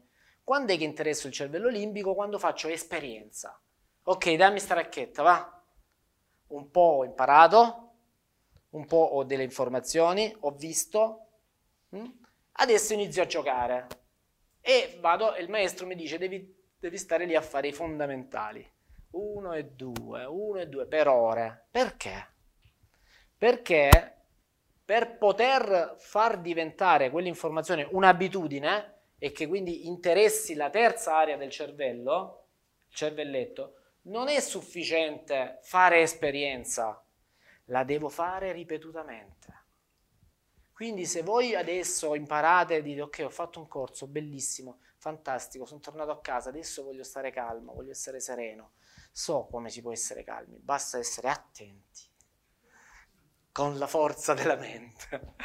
No, ci scherzo su. Eh, sarò attento, quindi che cosa faccio? Sarò calmo, esco da qui e uno eh, mi suona le cose, io calmo, sereno, perché posso. Possibile? Ha detto che è possibile, tutto è possibile, quindi posso. È probabile che mantenga la calma? Non lo so, però ci sto attento, sicuro intanto è possibile. Torno a casa eh, e sono tranquillo. E, tra me e me dico, sicuramente mia moglie, che mi vuole un sacco di bene e che sa che sono andato a fare una conferenza per fatto un sacrificio per tutta la famiglia, perché se imparo miglioro, migliora la qualità della vita di tutti, adesso torno a casa e mi trovo un bel piatto semicaldo, sì, fumante, c'è pronto, c'è proprio tempistica ottimale. Torno a casa e lei dico, Cristina, sta dormendo, sta dormendo, e che faccio? La sveglio? No, ma figurati, ma la vado a svegliare. Sicuramente mi avrà preparato qualcosa, conoscendo la mia pigrizia, eh, di semi pronto, sempre quel semi, sì, la... niente, magari lei, a lei aveva dato fastidio questa cosa, no? Dice, se n'è andato lì, non è stato con noi, faccio un esempio. Vabbè, fatti suoi. Fatto sta che io ero tornato a casa per mantenere la calma e la fame comincia a mettermi anche in difficoltà perché poi il corpo risponde, no? Corpo e mente sono la stessa cosa. Niente, mi faccio una frisa, il massimo che riesco a fare. Eh, vado eh, a dormire, eh, non so, penso di essere calmo perché vado a dormire. Sicuramente lei sta dormendo e quindi mantengo la calma, ce l'ho fatta mantengo tutta la serata e la mattina 6 ore di sonno, 7 ore, quelle che sono, mi sveglio la mattina, ma dimentico che avevo fatto questa conferenza. Dimentico che devo stare attento alla calma. Se io lo dimentico, sapete chi agisce? Chi interviene? Il mio passato. E nel passato sapete cosa c'è? Eh? Eh sì, perché io mi aspettavo quella cosa, quell'aspettativa è stata delusa, eh, io non l'avrei fatto, ma insomma non posso fare una cosa diversa che già subito me la fai pagare. Così iniziamo ad incavolarci perché? Perché nei miei automatismi non c'è la calma. Poi di nuovo me ne ricordo e così via e comincio a farne di nuove esperienze e così via. Allora, l'apprendimento, tutto, eh? sia che si tratti di, una, di, uno sport, sia che si tratti di giocare a tennis, sia che si tratti eh, di amarsi di più, volersi più bene, stimarsi di più, credere in se stessi, eh, sfidarsi in una realtà qualsiasi della vita, è, la, è lo stesso processo. Prima interessi la neocorteccia, poi ne fai esperienza e poi fai esperienza ripetuta. Quando tu fai esperienza ripetuta, ti sei riposizionato nel campo delle possibilità e quindi quando spegniamo la luce e la riaccendiamo, adesso sono calmo. Adesso so giocare a tennis. Adesso, capite? Prima no, adesso sì. Che cosa è accaduto? Si è chiuso il ciclo dell'apprendimento. Sapete qual è l'errore, un errore importante che noi facciamo? È che ci fermiamo al sapere, al capire, scusate. Ho capito. O addirittura questo lo so. Delle cose che io vi sto dicendo, se il vostro cervello vi sta dicendo questo lo so, questo lo sapevo, questo l'ho letto, questo perché sicuramente avrete letto, sicuramente sapete tante cose, sicuramente se il vostro cervello vi sta dicendo questo, vi sta fregando. Non siete fighi, eh? Vi sta solo fregando, vi sta impedendo di attivare le altre cose. Perché che tu abbia capito certe cose, ma che tu non lo sia diventato, quella realtà eh, non serve a nessuno. Serve solo al tuo filosofeggiare o al tuo eh, nasconderti dietro un velo di, con- di, conoscenza che non ti porta da nessuna parte, perché quando te ne torni a casa ti guardi allo specchio e piangi disperatamente, poi esci là fuori e dici che sei felice, poi torni a casa e piangi. Capite? Allora, l'apprendimento è cosa seria. L'apprendimento si fa su tre livelli. Neocorteccia, cervello limbico e cervelletto. Quindi mi vedo, mi vedo, faccio una lezione di tennis, comincio a giocare, Gioco ripetutamente e poi posso dire di poter giocare a tennis. Ma anche chi gioca a tennis, il numero uno del mondo, secondo voi, quante ore si allena al giorno per poter rimanere il numero uno del... Eh, ma perché si allena così tanto? Perché la ripetizione non fa altro che eh, stimolare nuove connessioni neurali e quindi il suo eh, modello mentale del tennista eccellente si raffina sempre di più. Quelle informazioni si raffinano. Sapete quando l'informazione è proprio raffinata, che cosa accade a livello cerebrale? Viaggia ad una velocità ancora più alta, quindi è ancora più automatico.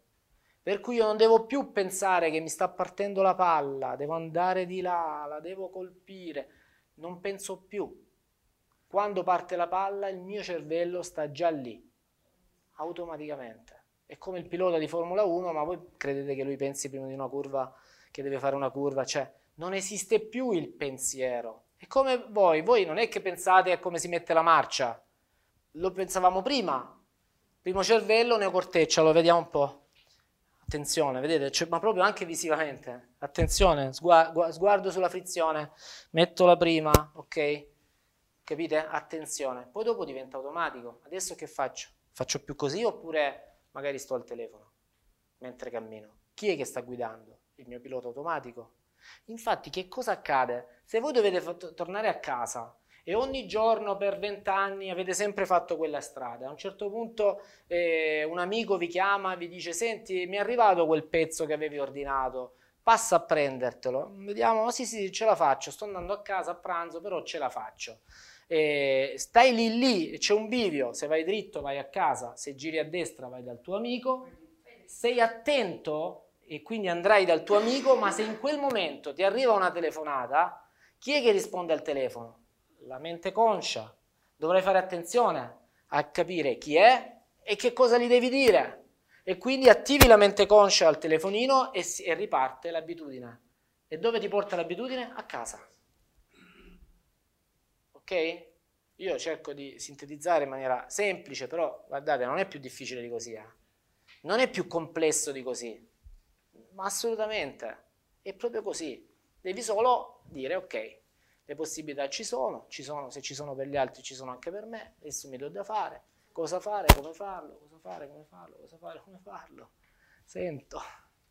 È così, è così che ce l'hanno fatta tutti quelli che voi andate lì a vedere sul, nel blog. Non sono persone speciali rispetto a voi eh? o rispetto al resto della popolazione mondiale. Cioè, tutto normale, non vi sto neppure descrivendo qualcosa di speciale. È anche abbastanza normale, perlomeno dovrebbe esserlo, però purtroppo non lo è perché manchiamo di queste conoscenze.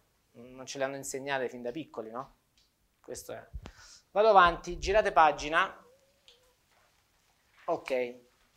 Questo è un altro degli errori la mancata realizzazione di nuovi obiettivi è causata da un errore fondamentale, la mancata inversione della legge causa-effetto.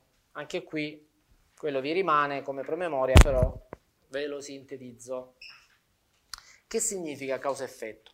Se noi ragioniamo eh, in maniera normale, cioè se noi invece di considerare due realtà, seguitemi scusate, se noi invece di considerare, seguite? Se invece di considerare due realtà, la realtà fisica e la realtà potenziale, continuiamo ad osservare solo la realtà fisica, noi staremo sempre lì a fare qualcosa per ottenere qualcos'altro.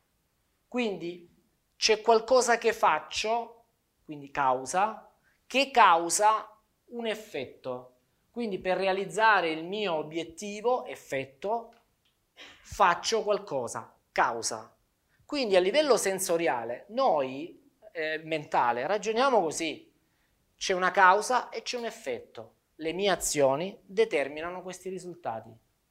E noi tutti ragioniamo così. Ed è questo l'errore eh, grave che vi dicevo, un'informazione troppo sottile da poter trovare in qualsiasi posto. È una cosa, è una chicca che vi può cambiare veramente la vita. Se noi non invertiamo ed è quello che è più complesso fare, eh, la legge causa-effetto, cioè se non cominciamo a capire che il focus sull'effetto a creare le cause, adesso ve lo spiego, e non le cause a creare l'effetto, se non facciamo questa inversione noi saremo sempre destinati a soffrire. Ve lo spiego meglio. E un po' ho, ve l'ho introdotto il concetto. Eh. Allora, se io sono qui, da questo lato del ponte, questo diciamo che è un ponte, ok? Io sto qui e devo arrivare qui, ok? Quindi immaginate voi, oggi voi siete nel punto A, volete andare nel punto B. Nel punto B ci sono i vostri obiettivi, c'è quello che volete realizzare. Se siete qui è perché vi manca B, lo vorreste? Qualcuno lo vuole veramente, ardentemente. Qualcuno è disposto a tutto, non ci rinuncia così facilmente. Eh? Qualcuno ha il coltello tra i denti, ma B lo deve raggiungere. Qualcun altro dice, vabbè, B starà lì, mo che faccio il ponte lo troverò. Se non lo trovi, vabbè, non succede niente, tutto sommato. Eh? Sì, tutto sommato non succede niente, dai, tanto sono stato 50 anni così, altri 5. Io poi ti domando, ma scusa, ma se tu vivessi come stai vivendo oggi fra cinque anni, come sarebbe? Lo accetteresti? Molti reagiscono così, mai sia, no, io questa cosa no, sì, però poi giorno per giorno la puzza noi non la sentiamo. Mm? Se prendiamo cinque anni di puzza, di, di puzzo, di sofferenza e li, e li costringiamo in un giorno, diciamo no, io non vorrei, perché sapete cosa ci tiene in vita? La speranza. No, io non vivrei mai così fra cinque anni, ma guardate che cinque anni fa non era mica diverso. Solo che noi che cosa facciamo? Stiamo qui, vogliamo andare qui e noi diciamo, con le informazioni che ho, spero di riuscirci. No, te lo dico io, è sicuro che non ci riesci. È sicuro.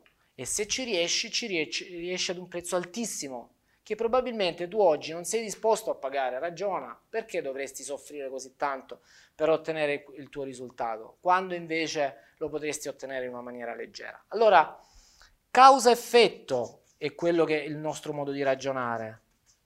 Cioè, devo fare delle cose, faccio questo, faccio quest'altro, parlo con questo, mi sveglio la mattina, un venditore, devo parlare con 10 persone, devo andare a trovare 10 clienti, devo fare tutte queste azioni eh, mi porteranno il risultato desiderato. E invece non è così. Non è che non sia così, nel senso che se tu ti affidi solo alle azioni, non rendendoti conto di ciò che senti in relazione all'effetto, è possibile che tu ce la faccia a raggiungere l'obiettivo, ma pagherai un prezzo molto alto. Allora, che cosa dovresti fare? Dovresti invertire e dire ok, è l'effetto che produce le cause. In che modo? Osservando che cosa provi in relazione al risultato finale. Che cosa provi? Che cosa senti? Qual è il tuo sentire? Concentrati su quello, concentrati sul tuo sentire, non concentrarti su quello che devi fare, perché se tu eh, se hai una, un equipaggio che ti rema contro e poi tu con la tua forza di volontà lotti per realizzare il tuo obiettivo, forse ce la farai, ma possiamo andare avanti con la forza di volontà? E che fatica ci vuole? Forse ce la farai, ma è molto probabile che tu ti stanchi non ce la faccia e quindi anche le azioni che produrrai non saranno sufficienti a passare da A a B. Per cui non è vero. E allora dirai ancora una volta, quello che ho fatto non è stato funzionale, devo fare altro. E ancora una volta sceglierai altre strategie, ma sempre che riguardano il fare, le cause che producono l'effetto, perché sei mentale, sei ragioni da un punto di vista della realtà fisica. Invece no, la realtà fisica emerge dalla realtà potenziale. Quindi tu prima devi andare nel potenziale, focalizzarti sull'effetto desiderato, crederci veramente e poi ti accorgerai che in ogni modo possibile sarai tu stesso ad attivare le risorse per farcela. Farai le scelte giuste, incontrerai le persone giuste, farai le esperienze giuste, sarai fortunato. Chiamano, chiamiamolo come come vogliamo. Però tutte le cause di cui hai bisogno per passare da A a B si attivano solo se tu hai un focus sull'effetto desiderato e non un focus sull'effetto indesiderato. Cioè, il focus sull'effetto indesiderato è la paura. Io sto andando da A verso B, ma quando penso a B ho paura di non riuscire. Bene, stai aumentando grandemente la probabilità di non farcela. Quindi tutta la fatica che ci metterai, se dovessi farcela, ti sarà costato moltissimo, ma è molto probabile che non sia sufficiente a portarti da A a B. Questo è il grande paradosso, il grande, come possiamo dire, il grande sabotaggio che noi dobbiamo svelare a noi stessi non è, non so, sicuramente sono le cause che producono le, gli effetti, cioè probabilmente devo parlare con te per uh, ottenere una determinata cosa. La questione è chi me lo dice che io arriverò a parlare con te? Chi, le, chi me lo dice che tu mi dirai di sì? Chi me lo dice che tu mi porterai sull'esperienza giusta? Chi me lo dice? Se io ci credo, incontrerò le persone giuste. Dirò di sì a chi devo dire di sì e di no quando devo dire no tutto quello che accadrà nella mia vita sarà funzionale all'obiettivo che voglio realizzare. Ci siete eh? su questo passaggio? Quindi non è quello che faccio che determina, non è solo quello che faccio che determina ciò che voglio, ma quello che sento rispetto a quello che voglio, che influenzerà quello che faccio. Quindi io non sono disponibile a fare controcorrente. Io prima mi osservo, osservo il mio sentire. Se il mio sentire è ho troppa paura di non farcela, io me ne sto a casa. Perché devo faticare sapendo che già sono io stesso il primo sabotatore della mia vita? Ci siete? E quindi se so come fare, lavoro su questo. Perché se divento poi sensibile, poi diventi sensibile, naturalmente tu ti concentri su, inverti il rapporto causa-effetto. Capite? Ovviamente anche questo è tutto da approfondire. Siamo al punto 3, punto 4.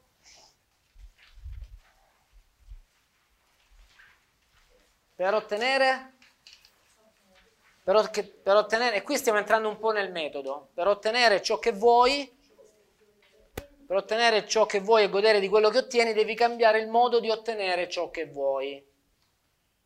Mm? Ok? Se cambi il modo di ottenere ciò che vuoi, se cambi il modo per passare da A a B, allora quando innanzitutto sarà più facile ottenere B e secondo godrai del risultato finale, cioè sarai presente a te stesso. E qui mettiamo insieme un po' di informazioni che vi ho detto stasera. Io mi auguro che riusciate a fare questo collage perché adesso stanno diventando tante.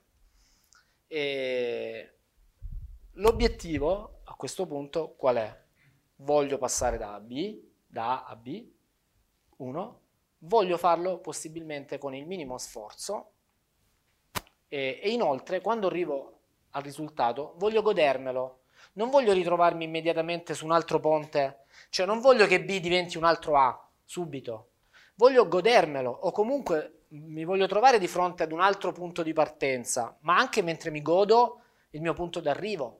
Cioè voglio essere grato per tutto quello che sto vivendo mentre mi proietto su nuovi obiettivi. Non voglio partire da un livello di insoddisfazione e dire ok, questo mi manca, questo mi manca, questo mi manca, e continuare a rincorrere ciò che mi manca. Perché quando lo otterrò, che cosa c'è nel mio cervelletto? A che cosa sono abituato? E qual è il mio automatismo? Il mi manca. Se io sono abituato a vivere nell'insoddisfazione perché continuo ad osservare ciò che mi manca, anche quando dovessi realizzarlo, non ho la rete neurale, non ho il modello mentale della gratitudine. Non so come si, si riesce a godere, non è che, io, eh, che tu non goda di ciò che ottieni perché non vuoi, non ci riesci, perché non c'è un programma dentro di te che ti fa essere grato. Tant'è vero che noi di solito ci aspettiamo grandissimi risultati per poter gioire, perché i piccoli risultati non ci bastano. Non ci bastano. Invece noi nel metodo in cima lavoriamo proprio su questo, iniziamo a, eh, lavoriamo sul, eh, sulla gratitudine per le piccole cose.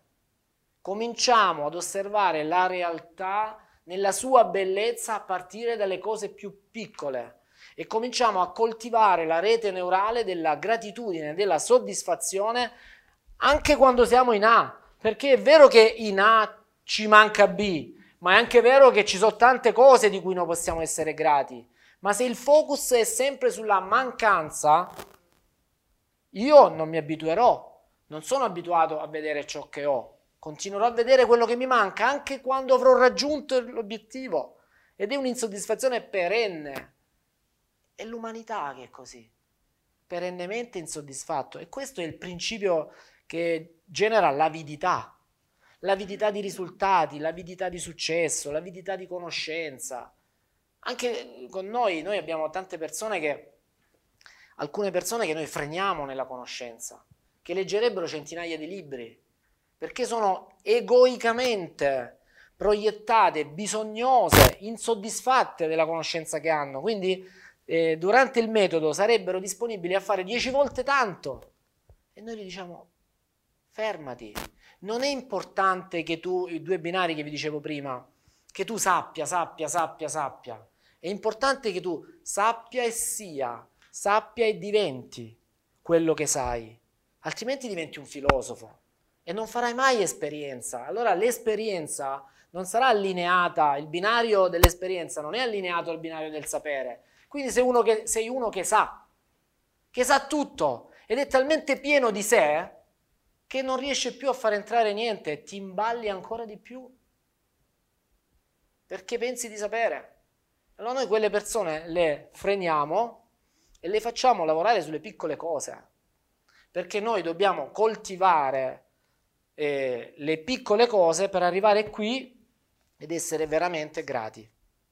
Altro motivo per cui è fondamentale osservare il focus, cioè ciò, cosa osservo io quando adesso che voi siete nel punto A andando verso B, eh, che cosa state osservando? State osservando ciò che c'è o ciò che manca? Se c'è insoddisfazione, probabilmente state osservando ciò che manca, giusto? Ma che cosa abbiamo detto a proposito della relazione tra eh, possibilità e creazione della realtà? Che le possibilità si materializzano per effetto di un'osservazione. Quindi se io osservo ciò che manca e mi lamento di quello che manca, no, aumenterà quello che manca, perché lo sto creando, lo sto osservando, sono io che sto creando i motivi per cui lamentarsi, attraverso le mie lamentele.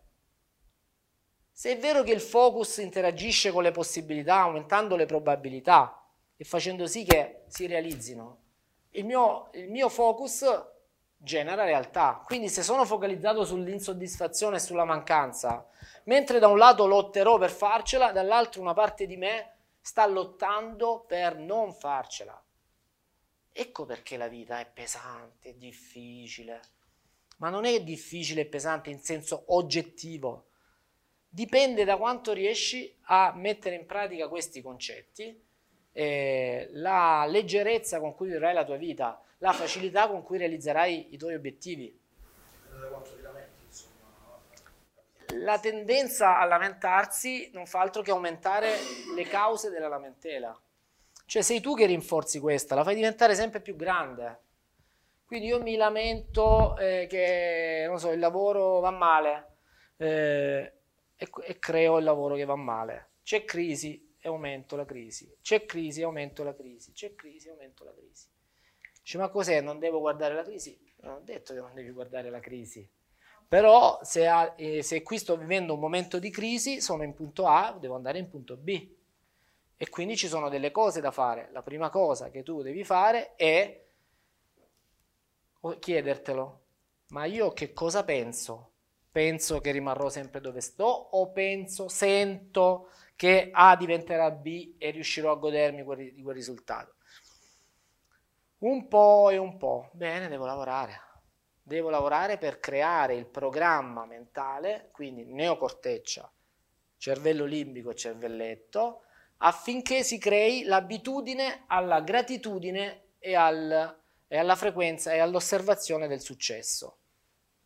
Mm? E le cose cambiano. Guardate, c'è un momento all'inizio magari bisogna imparare delle cose, ma poi c'è un momento in cui eh, viviamo di rendita di tutto questo.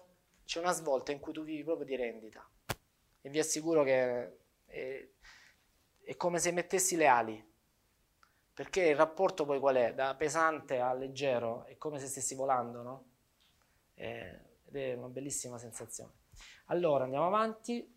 Quinto punto, e qui entriamo nel metodo in cima. I primi tre passi del metodo per ottenere quello che vuoi e goderne pienamente.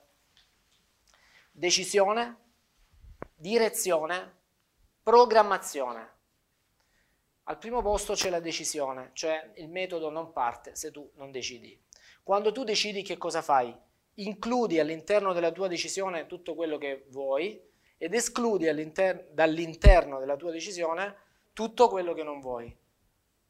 La decisione è fondamentale. Se tu non decidi è come se dicessi può accadere qualsiasi cosa, io non ho ancora deciso. Oppure proviamo, vediamo come va. Non esiste. Non esiste la prova. Non c'è dubbio che se tu decida, cioè non esiste il proviamo. Esiste il decido quello che voglio e lavoro per sentire di poterlo ottenere. Punto. E allora lo otterrai. Non esiste il provare oppure decido, ma ho tanti dubbi, ho paura, non ti conosco, non conosco il metodo, ma magari tu sei bravo, io ti conosco, mi hanno parlato bene, però sono io che non mi fido veramente di me. Ma chi è che sta parlando? Chi è che sta parlando dentro di voi? Il vostro passato che sta parlando, ma ancora vi fidate del vostro passato? Fidatevi, ma fino a un certo punto. Se volete il vecchio, fidatevi ciecamente. Non, non vi molla, eh? il successo è garantito. Ma se volete il nuovo, dovete un po' metterlo in discussione quella vocina. E dovreste dire, sì, è vero che non credo in me stesso, però è anche vero che se, ci, se credessi un po' di più in me, la mia vita sarebbe diversa. Che cosa posso fare? Se è una questione di conoscenza, altri hanno fatto, perché non dovrei farlo io? Perché no? Ci vuole un po' di impegno, va bene. Eh, avrò bisogno di più aiuto, di più, maggiore aiuto rispetto agli altri. Ok, mi farò aiutare, chiederò. Chiedete a me, chiedete informazioni, chiedete, ehm, ditemi quello di cui avete bisogno per sentirvi sicuri. Noi siamo qui per, eh, per darvi gli strumenti per semplificare il processo. Da soli non ce la fareste, o perlomeno ci vuole tempo. Ma se noi vi diciamo che ci vogliono due mesi e mezzo, tre mesi per creare una grande svolta, è perché noi abbiamo creato un sistema vincente che facilita tutto. Un sistema di apprendimento parlo, eh? non, no. Sì, no, non, non, vi raccomandiamo, insomma. Eh, quindi questo è il concetto. Adesso ci sarà la vostra vocina che vi dirà eh, questa cosa è nuova rispetto al mio passato. E quindi in quanto nuova, che ne so, sarò capace, ce la farò, boh, è vero, non è vero. La fisica quantistica, questo è scomodato pure, che cos'è? La causa-effetto, effetto, l'effetto prima della causa, sta cosa non l'ho capita ma dimmi che non l'hai capita, io te la rispiego. Non ti chiudere, apriti. Dimmi ci, quando ci sentiremo al telefono, dimmi Dario, io di quello che hai detto non ricordo niente, non ho capito niente, ripetimelo. Piuttosto dimmelo e io te lo ripeto, ma non ti chiudere. Perché se ti stai chiudendo è perché il tuo passato non vuole che tu guardi avanti. Quindi devi in qualche modo metterlo in discussione. Mm? Quindi decisione che significa decidere? Dedicare attenzione. Perché è fondamentale l'attenzione? Perché io all'interno del campo di possibilità devo fare una scelta e devo fare quella scelta tutti i giorni. Costantemente, tutti i giorni devo, devo fare quella scelta, devo andare lì. Perché la mia osservazione, più gioco a tennis, più imparo. Capite? Più colpi faccio di diritto, più diventerò bravo, più eh, giri faccio con la con, la con, la, con l'auto, eh, più diventerò bravo, più i, i tempi miglioreranno. Ed è così anche nell'apprendimento. Quindi attenzione, attenzione, attenzione, attenzione. Vi diremo noi a cosa fare attenzione, che cosa osservare, che cosa studiare, che cosa leggere.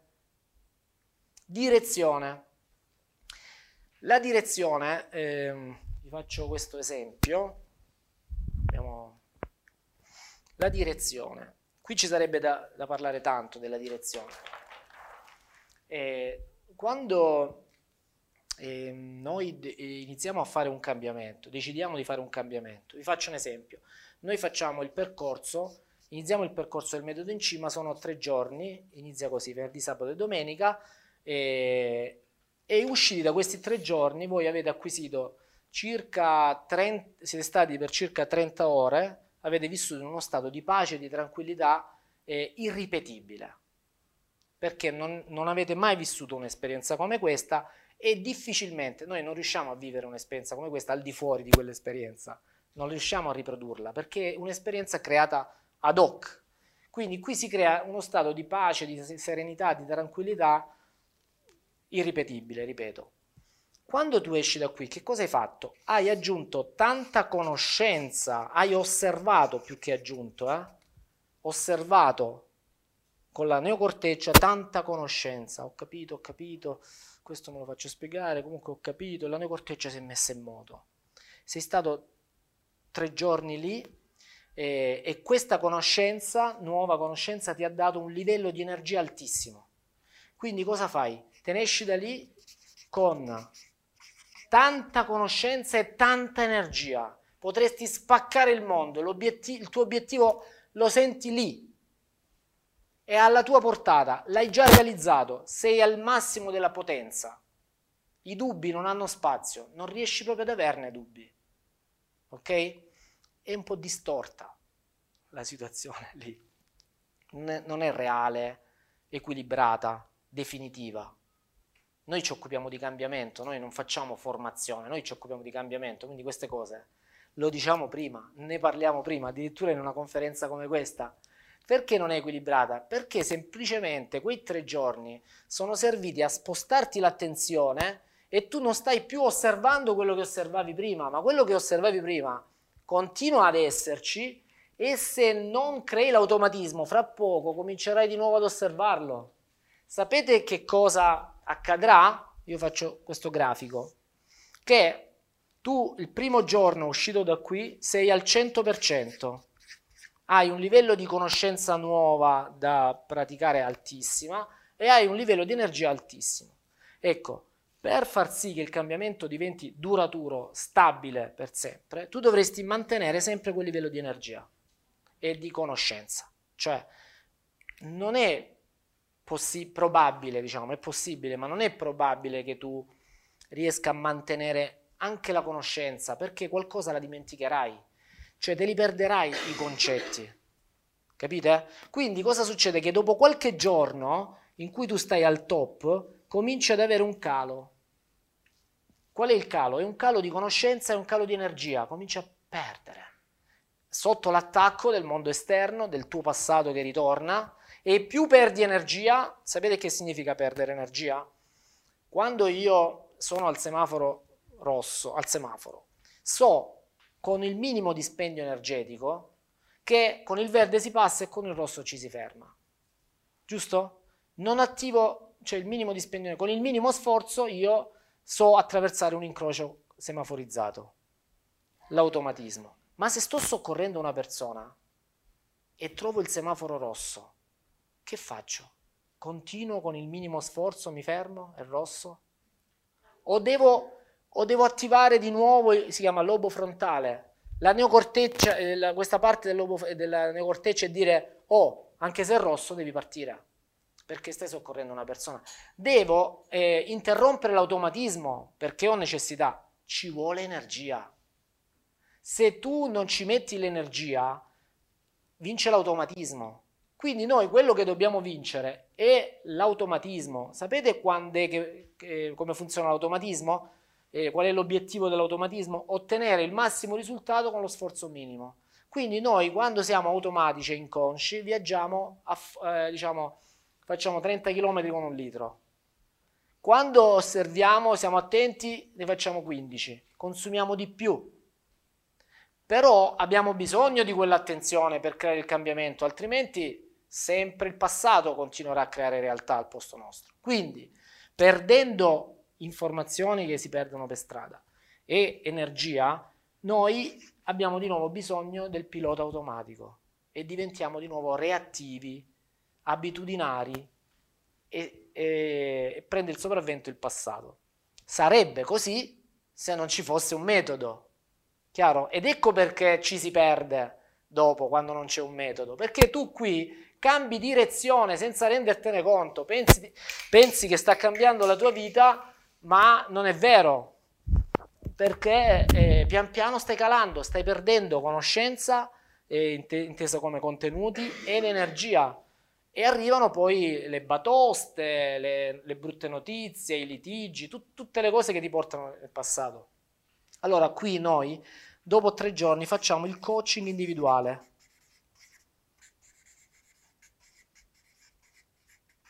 Ogni settimana, ogni tre giorni, si chiama proprio legge dell'ottava. Tendenzialmente ogni tre giorni noi cambiamo direzione e ci perdiamo perché dopo tre giorni eh, dobbiamo andare da A dovremmo fare questo, invece cosa facciamo?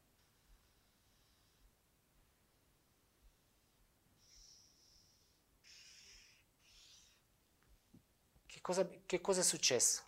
Abbiamo continuato, eh, eh, diciamo, abbiamo ripetuto il nostro passato, siamo ritornati a quello che eravamo, ci siamo persi e non è cambiato nulla ed è quello che vi sarà successo centinaia di volte, tutte le volte che avete detto con la forza di volontà ce la devo fare, dopo qualche giorno avete cambiato direzione e pian piano vi siete persi, sia in una dieta, sia eh, in una palestra, qualsiasi cambiamento, sono sicuro.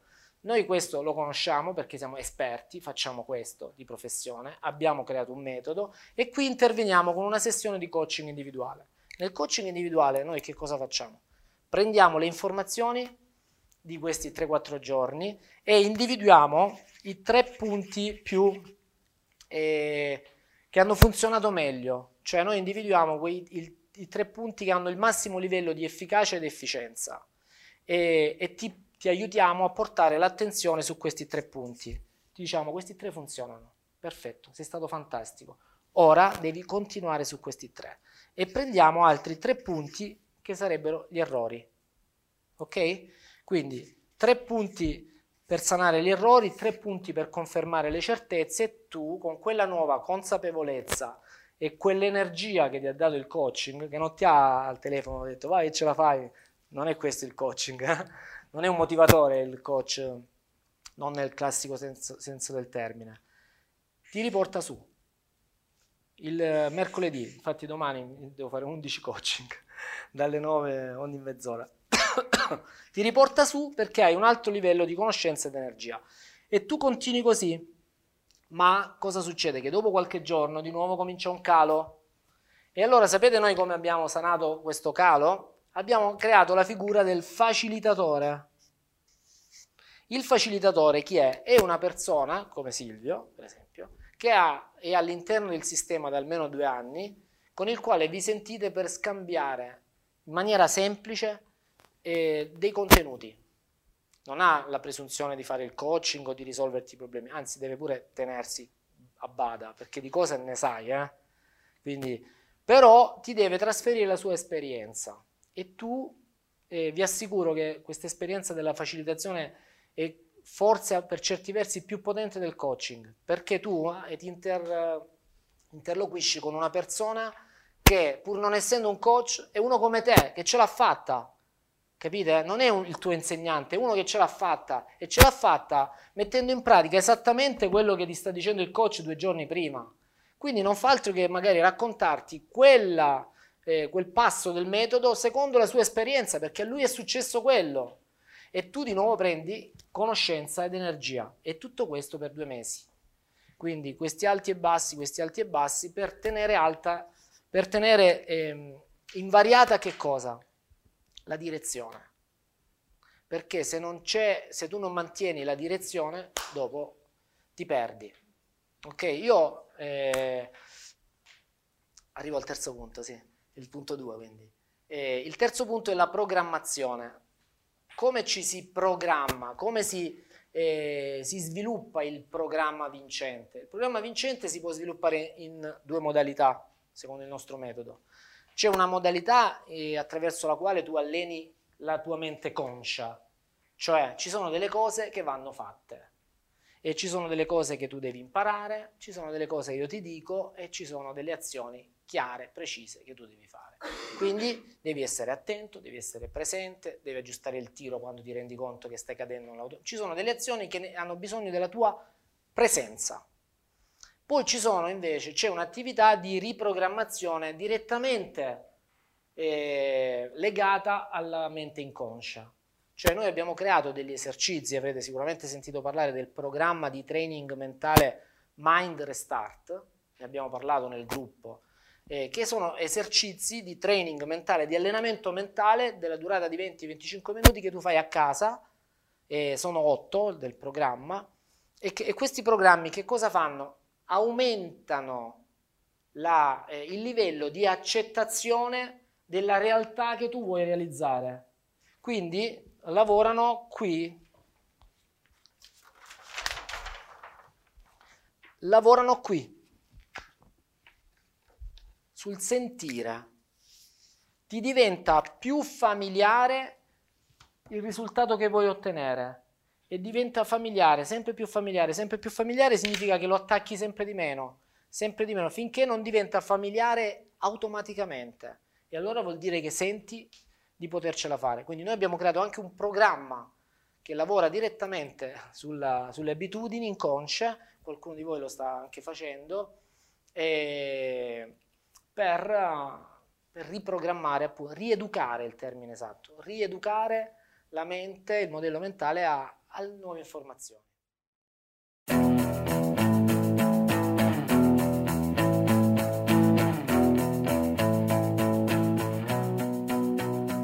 Se quello che hai appena ascoltato ha toccato le tue corde, allora è arrivato il momento di chiederti come vivo la mia vita?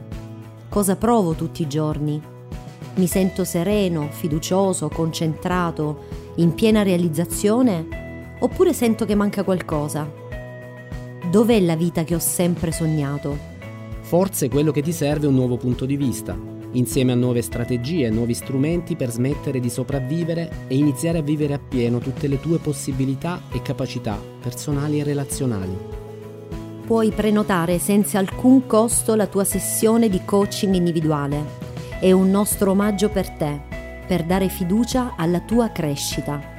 Vai su www.metodincima.it slash coaching